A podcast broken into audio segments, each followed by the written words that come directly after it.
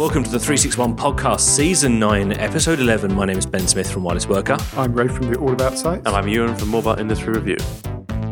Welcome back, gents, to our special bonus end of season episode. Come on. Woohoo. Good to see you. Any exciting news? Uh, well, I'm I'm full of energy and very excited, You mean you're not? but I'm actually quite tired, really. You do look shattered. Why are you shattered? Uh, well, this is because I spent most of last night updating election results into a, an Apple Passbook, something uh, trying out.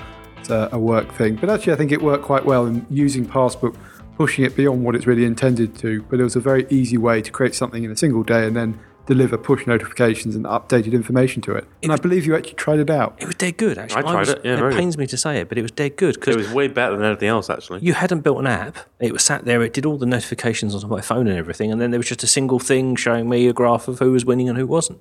Uh, that was dead good. I just I, I liked the fact that I got the notifications and they were, it was better. Yeah. It was like the, the moment the chappie said it on TV, it was like you were transcribing. Yeah. that's what came out on the app. That was good. And, and it's the interesting from a, just a development effort point of view. You're talking about a, a couple of days versus you know potentially a couple of weeks or months. Oh, well, I think that that Very interesting. Passbook has been under innovated in. I think that was a very good idea. You, MacLeod, anything exciting with you? Uh, well, just I'm really pleased that finally dry cleaning and laundry is being mobilised. Oh, at last, somebody addressing the big issues.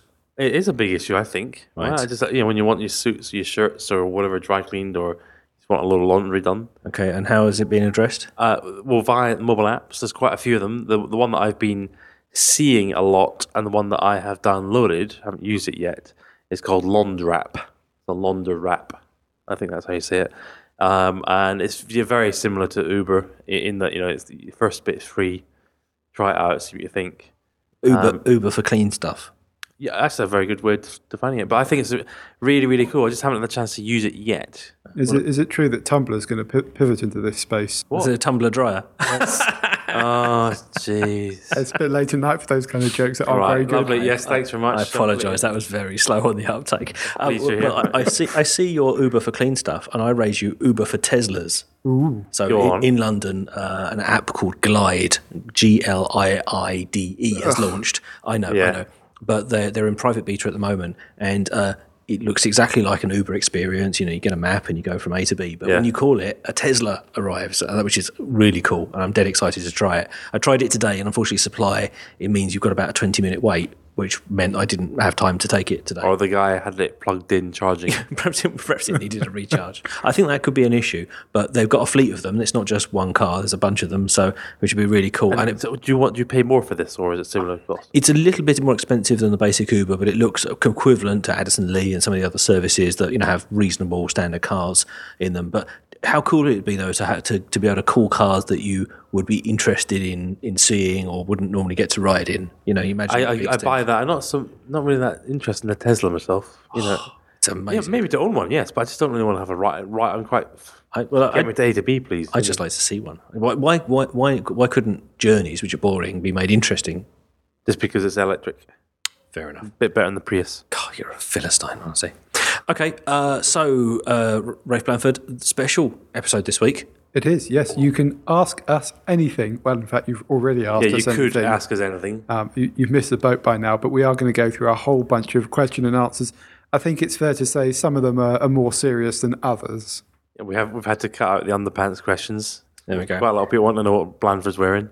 There we go. And uh, a, a, a, Natural question. a prime opportunity. Yeah, we're not going to address that because he's completely naked this week. And I just wish you wouldn't do that. wish you wouldn't do that. Uh, and uh, a great opportunity to try out our new voicemail service. You can go 361podcast.com. If you click contact, there's a whole bunch of things, places you can call us now. You can reach us on a UK number, a US number, or, or via Skype. And you can leave us a message, and you can do that anytime uh, for feedback, comments, questions. which- So we're hoping that uh, people enjoy using that. And can we just pause for a moment to uh, admire the dedication that Ben went to to get to uh, a number somewhere in Texas, I understand, that has 361 as an area code. There we go. We are, yes. We I are, wondered about that. yeah, we're in the one three six one, the three six one uh, area code. That's really cool. I know. There we go. All right, I just thought, why didn't you get The- the American? attention like to a US. Sorry, It's- it's why didn't you get a two one two? Is what I was wondering. Well, it's because the three one six was available. Three six one even. Three six one. Very impressive. But you need to be clear. We're not going to answer it. As in, sorry, we're not going to answer the phone, right? Because I, I wonder that some people might have been worried that if they call it, they're going to get a weird experience. If you call the number or you ring the the Skype voicemail, you will hear Ben doing the following. Go on, Ben. uh, hello. No, no, it's, it's, it's actually he's very. It's worth calling just to hear his radio voice because basically he's done his hi. You have reached, and it's just it's exactly the same as if you're trying to vote, you know, for X Factor or something. You know, when you get through, it goes, Hi. I, I, thought we agreed. This is Ben to... Smith from 361. Yes. If you'd like to insult Rafe, press 1 now. Your call is important to us. I, I, thought we agreed never to talk about Ben's sordid past. Indeed. Indeed. Okay, well, let's let's move on because we've got a bunch of questions to get through and very little time. And, uh, well, we're going to kick off with, uh, with a question actually that came in from voicemail from Ian Wallace. Uh, I thought I'd give you an excuse for some rampant speculation. So, to each of you, tell me a tale of a future that didn't happen. Imagine if Apple wasn't so dominant in the phone space. What does the mobile landscape look like then? Right, I think that's a wicked, wicked question from Ian. And I would come in straight in by saying, can you remember the time when Nokia was dominant? Right? no. Yes, you can. Right, okay. Now, right, what? Was that you? Was that you? I wasn't looking. Was that Blandford doing a big that sign? was Blandford having a moment. Oh, jeez. right. Um, because if you remember the the uh, N95, the 86, and so on, these were getting some really cool handsets. The apps were beginning to, to come out. Um, and Nokia was, it was internally very, very confused. And all the conversations I had with the executives, I remember doing these interviews with you, you guys, yep. actually. That's probably um, why they went down, was Because they listened to us. no, they didn't listen. They didn't listen. That's the key. And I wondered if they had listened to the external and the internal, because these execs were you know, saying, oh, we need to do this, we need to do this. I wonder what the world would look like right now. Um, because Symbian, for all its criticisms, and I don't know really why we criticize it, although it was a bit crappy. There's nothing wrong with Symbian, I didn't think, beyond the fact it just wasn't innovated and didn't increment fast enough. Do you think it could? Do you think they could have built a modern smartphone platform on a platform that was already six or seven well, years old? Okay, was, Do you not remember yeah, the Rafe Blandford rule of six years? Well, this is true. This is true. But I, am thinking about an enhanced Symbian ecosystem that, that, then swapped over to the next thing. I mean, you remember the N90? Um, uh, what was that using? The, the N9, MeeGo and, and Maemo, and yeah, and not, was oh, kind of the Linux based stuff. I mean, yeah, the, the thing it, yeah. about all of that was Nokia never lacked for vision. It was yes. just about the execution. And actually, there's uh, for me, I want to paint a picture of a world where a British company is the most valuable company in the world, where it's completely dominant in the digital space, and this is a British company called Psion actually was obviously the precursor to, to Symbian, and Symbian came out of that, and that's one of the things that tells you it had a lot of potential, but it did. Uh, uh, projects, one of Odin was a joint partnership in theory with Motorola, was going to be one of the world's first smartphones. There was also the Hilden system. If people look that up as a UI, that was actually a touch-based UI, much like you know has become to dominate today. And they were thinking about that before even the first Symbian phone came out. But but Rafe, those those things existed but what about Ian's point around what if, if Apple hadn't happened, could they have been the dominant platform? Yes, I, I think they could have been. Uh, again, this is a question of having the vision but not the execution. And if you think about Psion, they had Wavefinder, which was a DAB radio, kind of the alumni of um, of uh. Also did Visto, which was the first push email.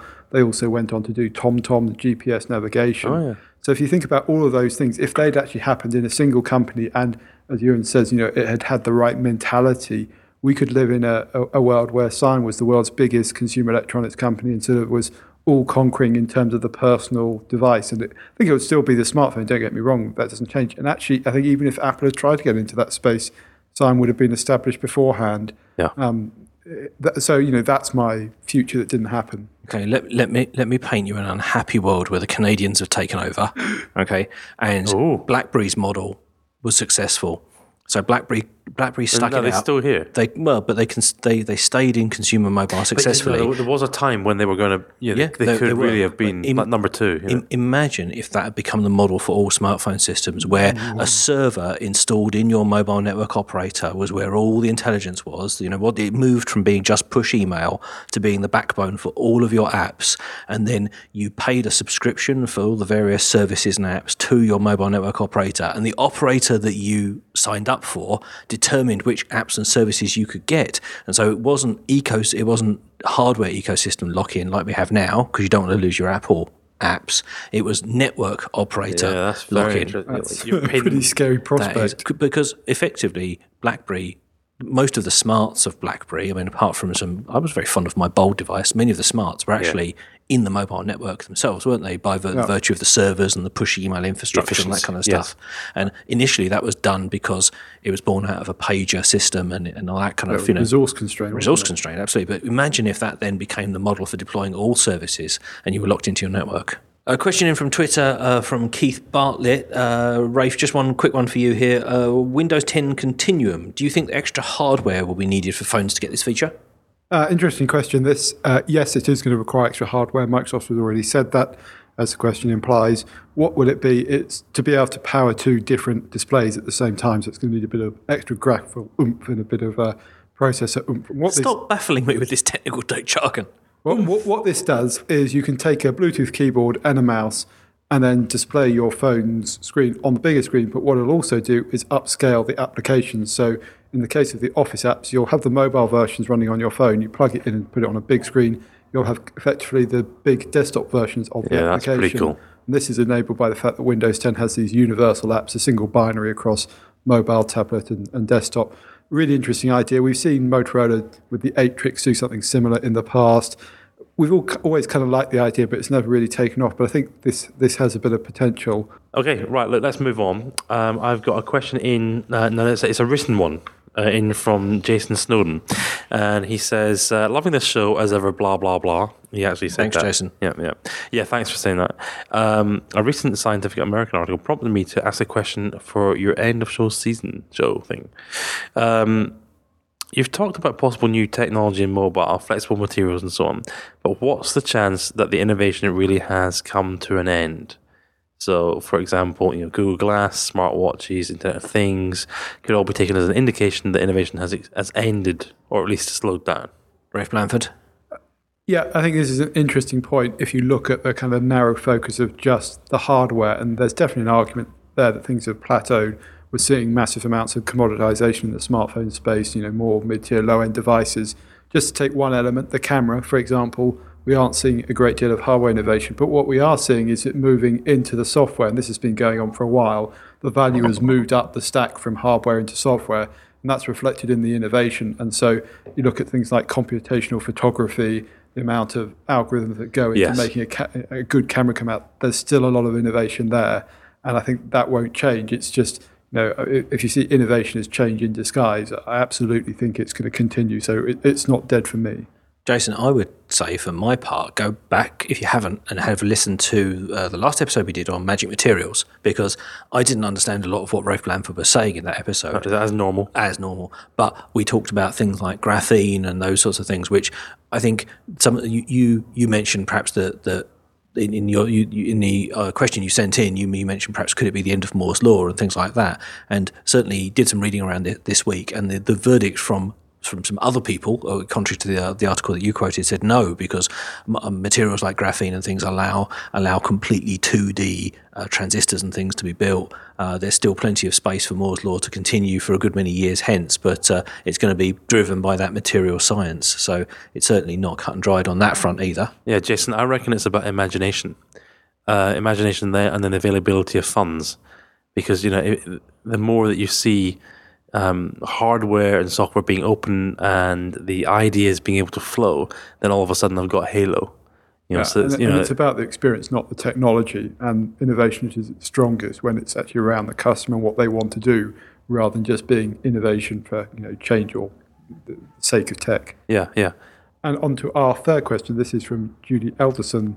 Uh, this is a great question. Will Apple ever make a budget handset uh, bearing in mind that the tablet's about three hundred pounds. Oh well, okay. Theoretically, theoretically, they already have uh, a budget handset at three hundred dollars, and that's the second-hand market. Yeah. Yes. Yes. I, I know. I, I, take her point though. I do like her point, but I wonder, you know, why do they need to? Well, if I if I answer her question straight up, like, will they ever make a three hundred dollar handset that sells new for three hundred? Which I yes, think is what yeah, Julie, means. Is no, no, they won't because they don't need to, because Apple's great at creaming off the top end of the market, and people who buy $300 handsets, for the most part, aren't the people who spend loads of money on services and accessories and add-ons Yes, and those sorts of yes. things.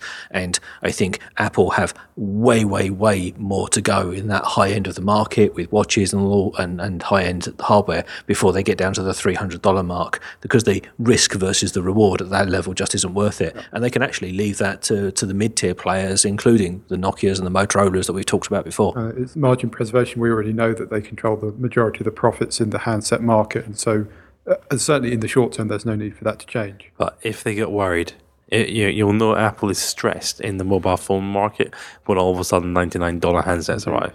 Okay, Rafe Blandford, one just for you. This one, Andy Large 2M on the Twitters says, uh, do, do you not guys know of any way to use Skype IM on an Android phone without it being such a resource hog? No combination of Microsoft and Android resource hog it just doesn't work very well. Sorry. Yeah, Get a Windows phone, says Rafe. You heard it Exactly. here first. okay, dokie. Okay, um, we've another one that's come in via the voicemail uh, from one of our US listeners, uh, from Brian Katz. So, uh, well, over to Brian. Which of all the devices that you've owned in the past and you probably have hiding in a drawer, which one would you rescue from a fire? That's for all three of you. My second question is originally for Roth, but it could probably apply to all three of you. What's the weirdest thing you've ever actually done with a device? For example, for me, I took my BlackBerry Playbook and turned it into a coaster. What's the weirdest thing you've ever done with a device? Have fun, guys. Looking forward to hearing the episode. Thanks, Brian, and thanks for calling in from the States on our special US voicemail number because we love you guys in the States. Plus Uh, 361. Love that. Exactly. Uh, okay, so two great questions there from Brian. Um, which device would you rescue from the fire, and what's the weirdest thing you've ever done with a device? Um, ooh, devices you rescue from the fire? Uh, mine would be the Sony CMD Z10. Google it. It's the uh, it's like a pre pre pre pre smartphone. One of the first smartphones to ever have an Internet Explorer browser on it. Uh, mine, The WAP one. Do you remember it? I do, I do. Yeah, it was. It had the little pull down microphone. Yeah, you just kind of flipped the little thing and went hello. Yeah. For me, it would be the original BlackBerry Bold in 2008. So if I could have like a time machine and go back in time and, Yeah. and rescue the phone at that precise time, the BlackBerry Bold, the original one, running the Gmail client. Oh, the original shit with, Gmail with client. X, Exactly. X command. Yeah. Oh, yeah, uh, and, or the A. Yeah, E, that- E, sorry, E for archive. Yeah. That's the one I would rescue. Maybe so a close, efficient with that. a close second So place efficient. for the E71 or the E63. But, but Yeah. I think the, the, the BlackBerry is the one that I fell in love with first because of that that beautiful keyboard. So I'd save that one. Uh, Rafe Blandford? Well, sadly, I'm dead because I would run to my device drawer and just have uh, this, this sense of you not being them. able to choose.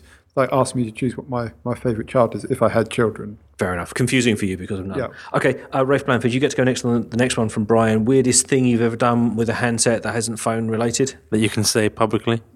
Uh, thank you for that. You, uh, I think this is probably um, tying one of the old Symbian phones to a dog to track the dog and have, have it take photographs every uh, 30 seconds. So I, I kind of thought of FitBark before there was such a thing as dog and pet wearables. I didn't. I have to say, I didn't know there was dog and pet wearables now, so I really am missing out. I used uh, I used a Symbian smartphone as a uh, security camera. So somebody was vandalising cars in our in our un, in our apartment underground car park. So I plugged it into the cigarette charger in my car and left it just taking timed photos. And I think they were uploading via Shozu or something like that to online. And did you catch them? No, Didn't that nail your battery? It did. Yeah, it didn't. It didn't work very well. Didn't last very long. But I did try it for many, many days. Kept going back down, trying to get that camera angle right, trying to make sure that the software was working. Because of course, because it was in a basement car Yeah. park, there was only a bit of a dodgy signal, so it took a long time to upload. But uh, yeah, that was that was probably my my one. Although actually, Brian uh, Brian mentioned um, uh, separately uh, using using a BlackBerry Playbook as a coaster, and actually, I've done that too. So I'm, I'm, maybe there, Make, make good bookends as well. maybe there's something about the BlackBerry Playbook that makes you want to use it to put coffee mugs on. I don't know. See, I, I, Brian, I have a very difficult challenge answering this. I don't know if I've done anything that weird. Because what, what, what I've done is used the handsets for use cases that are standard now, but the, that were really out there. because you're so you live in the future. Yeah, yeah, yeah. okay. yeah. No, I'm just saying I haven't done anything weird with them though, right? Because yeah, I was taking selfies. I was using using the phone to find find stuff to navigate. You know, I, I was I was doing so much with the phone, but I was pushing the phone to its limit, but not actually doing something weird with it. You I, know? I think Blandford wins for tying it to his dog. yeah, exactly. I think that's amazing. You know, though I just think that was part of Blake uh, Blandford's marketing campaign that everybody, no, really everybody should have a Symbian handset. Woof-tastic. okay, right. What's next? Michael Warner has tweeted in another question specifically for Rafe. I think the hashtag Ask Rafe Blandford was uh, was hugely successful here. Thank you, Ra- Ewan. Rafe All right. discovered anything interesting in the ground recently uh, in the Blandford estate specifically. He appears to be asking about concrete blocks. Well, the, the Blandford estate, which doesn't actually exist, and You keep saying that. therefore we can't find anything in the ground. But we have seen pictures of you in in the countryside. Yes. and you look So- like you look like you own it, when you're there. it is true that there is a concrete block that used to used to house the aviary. So um, See, yeah, that, right? that he was- walks straight into it. that- Does, that- does that- your house have an aviary? no, actually, it doesn't. Do you know And what? didn't. We took our aviary down last year and Did put you? up. No, we didn't because we didn't have one because no one has an aviary. An that, aviary. was, that was for the owls. Right. Anyway, Yeah. a far more interesting bit of Harry concrete um, was in on holiday recently in Suffolk. Go and visit Orford Ness, uh, and you can see sort of the remains of a kind of. Uh, it was actually uh, for testing bombs, but also Mm. the atomic weapons research establishment where they were testing vibrations of atomic bombs. And there's lots of bits of concrete on a, a big, big beach, sort of um, pebble beach, and it's kind of quite eerie. So if you, that's my top tip for concrete spotting. Okay, time for another voicemail uh, question that's come in now from uh, Illy. Hi, Ben. This is Illico from Digitas LBI. The question I have is Are we really going to be locked into a yearly update cycle on phones? Is that too much? Is that too few phones coming out every year? And uh, do you see the market and the handset manufacturers expanding or contracting? Uh, okay, very interesting. Like I, I think it's really all about fashion at the moment. Um, now I, you're asking to speculate for over a few years. I can imagine it, it changing uh, for the worse, uh, depending on your, your view. In that, if you see what Sony Ericsson or now Sony has been doing with their uh, their flagship handsets, you know, it's almost every. What correct me here, Rafe? Every four or five months. Every six months. Yeah, six months. It feels it feels less than that. Uh, you know, It didn't really work for Sony, did it? Given they're basically pulling out. It, well, that's a question. That's a question. But I think we are very much wedded to the fact that yeah, yeah, the, the iPhone is out every year, and I think it'd be very interesting to see if they ever change that. Because if they do change it, I think everyone else will start panicking. But my view is it's fashion related. high-end fashion cycles, but there is a caveat on that. It, it, it's high-end. Yes. I do think increasingly we'll, we will see the product life cycle increase for the mid-tier devices in particular. Low-end, I expect to still be pretty cyclical. And do you mean the product life cycle, or do you mean the consumer not refreshing? Well, a- actually, a bit of both. yeah. Um, because more of it will happen in software, but I think particularly consumers not refreshing. That already happens. I just expect the part of the market that that covers to expand. There are a lot of people out there with you know five, ten year old phones. I, I don't think it'll get quite that extreme, but it won't be unusual to keep your phone for you know three or four years.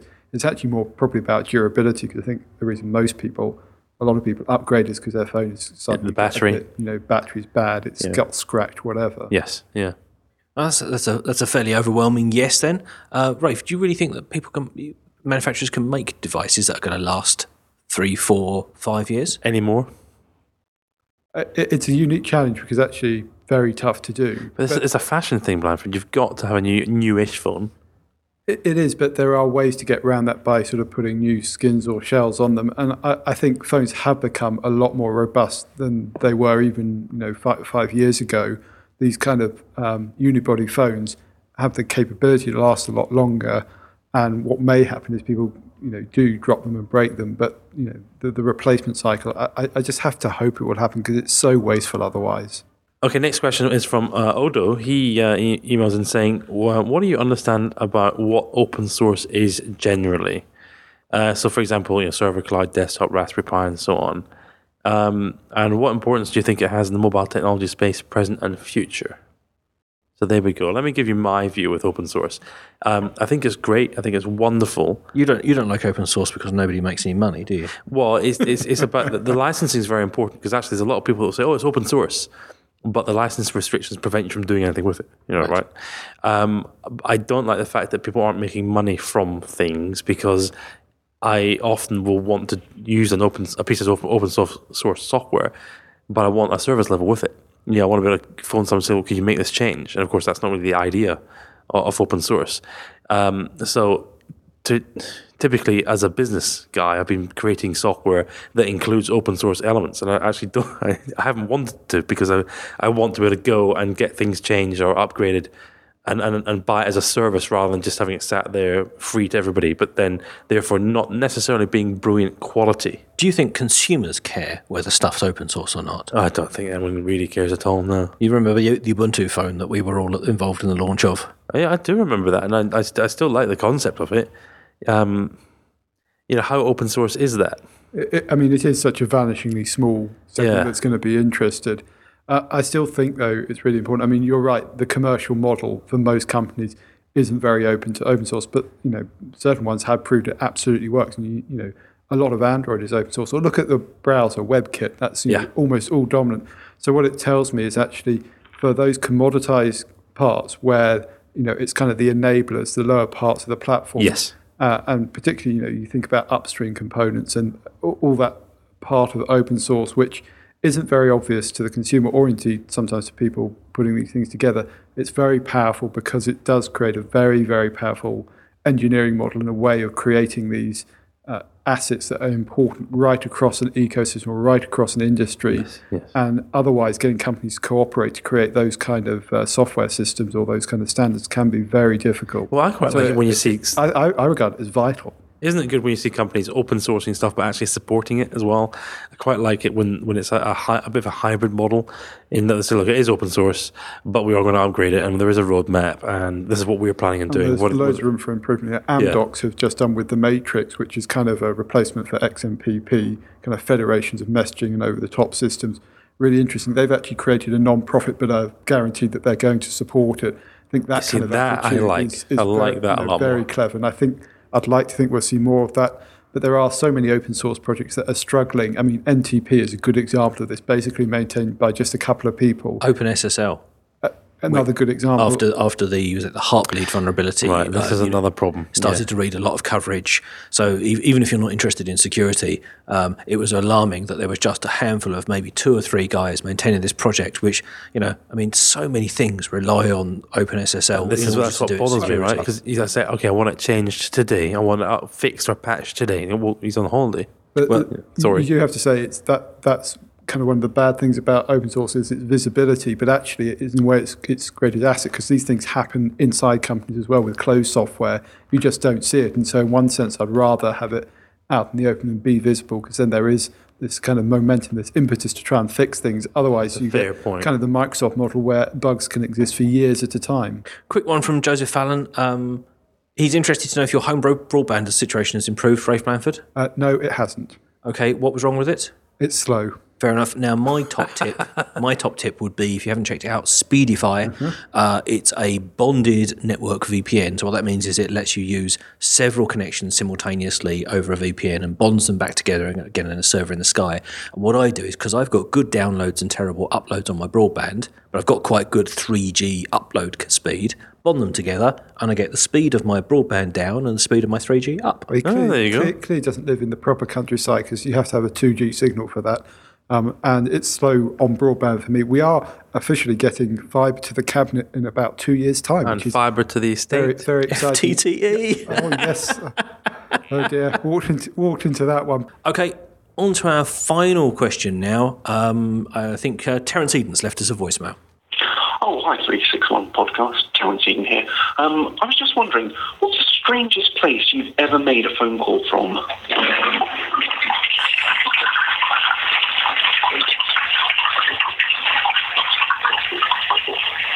Catch you guys soon. Bye. well, thanks. Thanks, see what you've done there. well, like Terence, I have quite frequently made phone calls next to a waterfall or a, a fountain. um, but I wouldn't say that's particularly weird. Um, I don't think Terence is suggesting anything else, is he? No, absolutely no. not. Uh, you, MacLeod?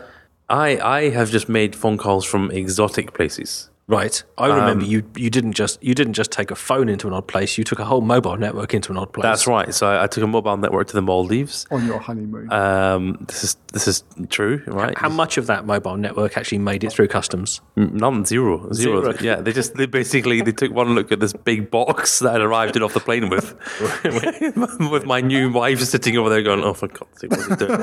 Um, and, and so just because they opened the box and there's all these wires coming out of it. It looks something looked very James Bondy. Uh, and, and, just out of interest, how much of your honeymoon did you spend sitting in a customs hall arguing with a man about whether or not you'd broken some import Only a few hours. I did have to write to the Prime Minister of um, the Maldives. Uh, of the Maldives. It's, it's all on the blog, actually, all that. Uh, but I have done a, a, a sat uh, satellite uh, phone call from the Maldives. That's that's probably the the weirdest thing I've done. Yeah, I'm just trying to think. I Favorite location to do mobile phone calls is in old phone boxes. They're really useful to get they're, out they're, they're quite, rain. They're quite good. Um, I see. I don't really use my phone for phone calls, so I've done all the old things about. I've done skiing. I, I've I used took pictures of newborn child. Like you know, five minutes after he was born, he was being you know sort of i messaged and WhatsApped around the planet to friends and family and all this kind of stuff. So the, maybe the delivery theatre in a in a in a in, in, a hospital. Have you got a domain name yet, by the way? No, not yet. Right. Um, Rafe Blandford, apart from tying apart from tying phones to dogs, have, have you used any phone any, anywhere really weird? Uh, you I, must have done I think that I can't. Uh, you must have been. On the, on what about that podcast. sauna thing? Well, yeah, that was one of the more awkward briefing sessions yeah. with, with Nokia, with basically being finished course, it, we were all naked in the sauna discussing the N-Gage. See, see, li- listeners thought we were joking about him being naked. no, no. This was uh, this was around N-Gage Gaming, which was Nokia's kind of uh, whole gaming platform, and being in, in a sauna with two Finnish executives being shown the latest N-Gage title. Is that what they called it? Yes, um, but it wasn't actually. A, it, wasn't, it wasn't. It wasn't a phone call. but um, it, it was. Um, it was something I don't think I've ever forgotten. I have. You know, so it did, serves its purpose as a, as a press briefing in that sense. Did you actually get your kit off? Just asking. yes, it's. It, what you, you it, what? this is the way that all about the Symbian goes. We will go this far. what was the matter? but did you actually? I mean, how many people were in this sauna? And was it one of those ones outside you know, near a um, a water thing, a plunge um, pool? I have to admit, quite a lot of the details have been wiped from my memory, thankfully. Mm. So they actually said, "Let's come to this hotel." Three people, but I mean, in in Scandinavia, that's not a, an odd thing to get into a sauna complete nude. There we go. And with did that, you take a pad with you? Just uh, I, I, should point out, I took my glasses off. So, I was quite grateful for so, it. So you, you, were you were you were told about a phone that you couldn't see in a steamy room with a naked man. yeah. Okay, so I have got a question for both of you, and this is a bonus question. Um, what is your defining memory of each of us. So, Blandford, what's your defining memory of me? And uh, what's your defining memory of Smith? I can't. And then I'll go first because I, have been thinking. You prepared right? Okay, go on. So, my defining memory of Blandford uh, is in two parts. It's actually somewhere at one of those MWC events. Um, and he some some people came up to us or him really, um, uh, these the, a whole gaggle of women, and uh, demanded that their photo be taken. And I remember thinking, Jesus, this guy's he's a big shot. he's, he's, wicked. He's wicked. They want their photo taken, and I, I, think I asked, "Should I take your photo?" Yes, please. Yes, please. I'm um, going to kill you later. second part at the big, big, big Nokia press event when they announced they were going to Windows. Were you there? I don't know. If yeah, you were there. I, you must have been at the back. Were you at the mm. back? I was at the back, yeah. Right, okay, because I, I happened to arrive in and Blandford was, was there. And I, I kind of went in his, on his coattails because basically seat 1A, basically right at the front, right right there, A, was Blandford. And then seat 1B was Tim from, from the, FT. so Blandford got better priority in the FT at that event. And if I remember correctly, Rafe, at that event, you got to ask the, fir- the opening question. That's right. That's right. You got you got the first It's like, question. it's like on all these movies when they get the presidents. I'll come to you. I'll come to you when the president's finished speaking. Uh, I did, and Stephen Elop laughed when I announced where I was from. I- I'm here to announce. I'm here to announce we're moving to Windows and Microsoft. Hello, and who are you? Arrived from All About Symbian. Yeah, being laughed at by Stephen Elop and uh, Steve Ballmer was one of my, my treasured memories. But uh, Who had the last laugh though, Rafe? Well, who, exactly. who knows where Stephen Elop is now? Eh? Exactly. Whatever happened to him. Whatever happened to him? working for Microsoft. Yeah, all right. Don't actually answer that question. It doesn't stack up well. Go on, Rafe. I think it's ter- time for you Yeah, to go on, reciprocate. Can, can I, can I turn the tables? Unfortunately, not because I'm a gentleman. I, I wouldn't drop you in it in quite the same way that, that you have. But one of my defining memories is uh, one of the very first times I met Ewan, and it was at uh, a Nokia World Conference. And uh, came and sat down next to me, and we sort of communicated. And it was great to meet a friendly face because in those days there weren't actually a lot of bloggers or media who were of the online persuasion around. And it came to question and answer. And Ollier, the who was then CEO of Nokia, is asking for questions, and Ewan goes, "So what's your current phone that you're using now?" And uh, everyone else turned around and looked at him. You could just see everyone thinking, Contempt. it, it was, and I thought, what a fantastic question. And I think that was the beginning of a, a long and very uh, beautiful and productive uh, friendship. Right. Okay. I, I have a few defining memories of you, Ben, and that. Um, This, this doesn't bode well. I don't think Blandford. I don't know if you were here or you were there, and that is we went to interview a Sony exec, um, and most of these guys again media trained, and they are accustomed to getting the the nonsense uh, questions, the, the ones that everyone's prepared for, and there is a briefing pack created for each you know each publication, and it says oh yeah blah blah blah this this is what they probably want to talk about, and they didn't obviously know much about mobile industry review because Ben had come along uh, representing mobile industry review, I think, because we, we, We were doing we were doing the videos at that point. That's we? right. It was, it was mobile industry review TV, right? Uh, Sony had invited us along to this this um, event. Now, you was- need to help me because I can't remember what you said, but you offended. But it was a poor, it was a offend the guy. poorly lit event in the basement of a nightclub with no mobile reception, Yes. and you could you could only just see the devices if you held them up, and you know occasionally like the disco lights would flash across the room, and you'd be able to catch a glimpse of this thing. Yes. So it was a poorly organised event, and to be fair to this gentleman, I think he'd probably had maybe a relaxing drink before starting yes, doing yes, some I remember. interviews, and there was one specific thing. You just took him to town. There was well, there was one specific thing. He there was one specific thing he said we, we could. We, the PR, the PR standing next to him. Their eyes were bulging. the thing is, I wish I could remember what it was we weren't allowed to ask him, but it was something about what was coming next, or phones in the future, or something like that. And it was a really easy thing topic to avoid because there's a brand new phone. Why did we need to ask about you know something we can't talk about? Yeah, yeah. But every question I asked, he thought. Oh, you must be asking because you know they were fixated on you can't ask, ask this question. Yeah. And in the end, he, he ended up putting his hand over the camera lens and no, no, no, and just stormed out of the room. And like, I think I was basically saying hello. Which, which, if you know Ben in person, is Ben's the least likely person to upset a, an interview It was, person. it was uh, weird. It was really, really weird, but uh, an interesting experience. Actually, that reminds me. I remember going into events and Ewan saying to people, "We collectively have got over a million readers," and what he meant was, "Rafe's got a Yeah, million readers," and and we're here too. yeah, That's exactly the reality.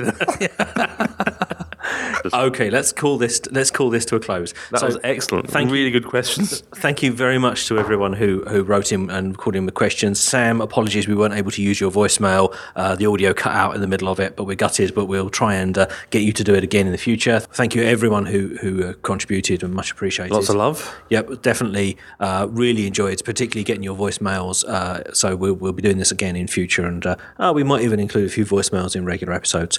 So this is the end of That was, was season nine, was it? that. Was the end of season nine. We will So be season back ten is coming from the Bahamas. Well, season ten is coming soon, and, and as as ever, we're going to try and do you know try and change things up just a little bit. The the Bahamas thing is news to me. I would- well, certainly. I hadn't brought it up yet. Fund, funding may be an issue, but we're always looking for ways to improve the uh, improve the podcast, and uh, we've got some exciting plans. So um, keep listening. We won't be away for long. We'll be back in a couple of weeks.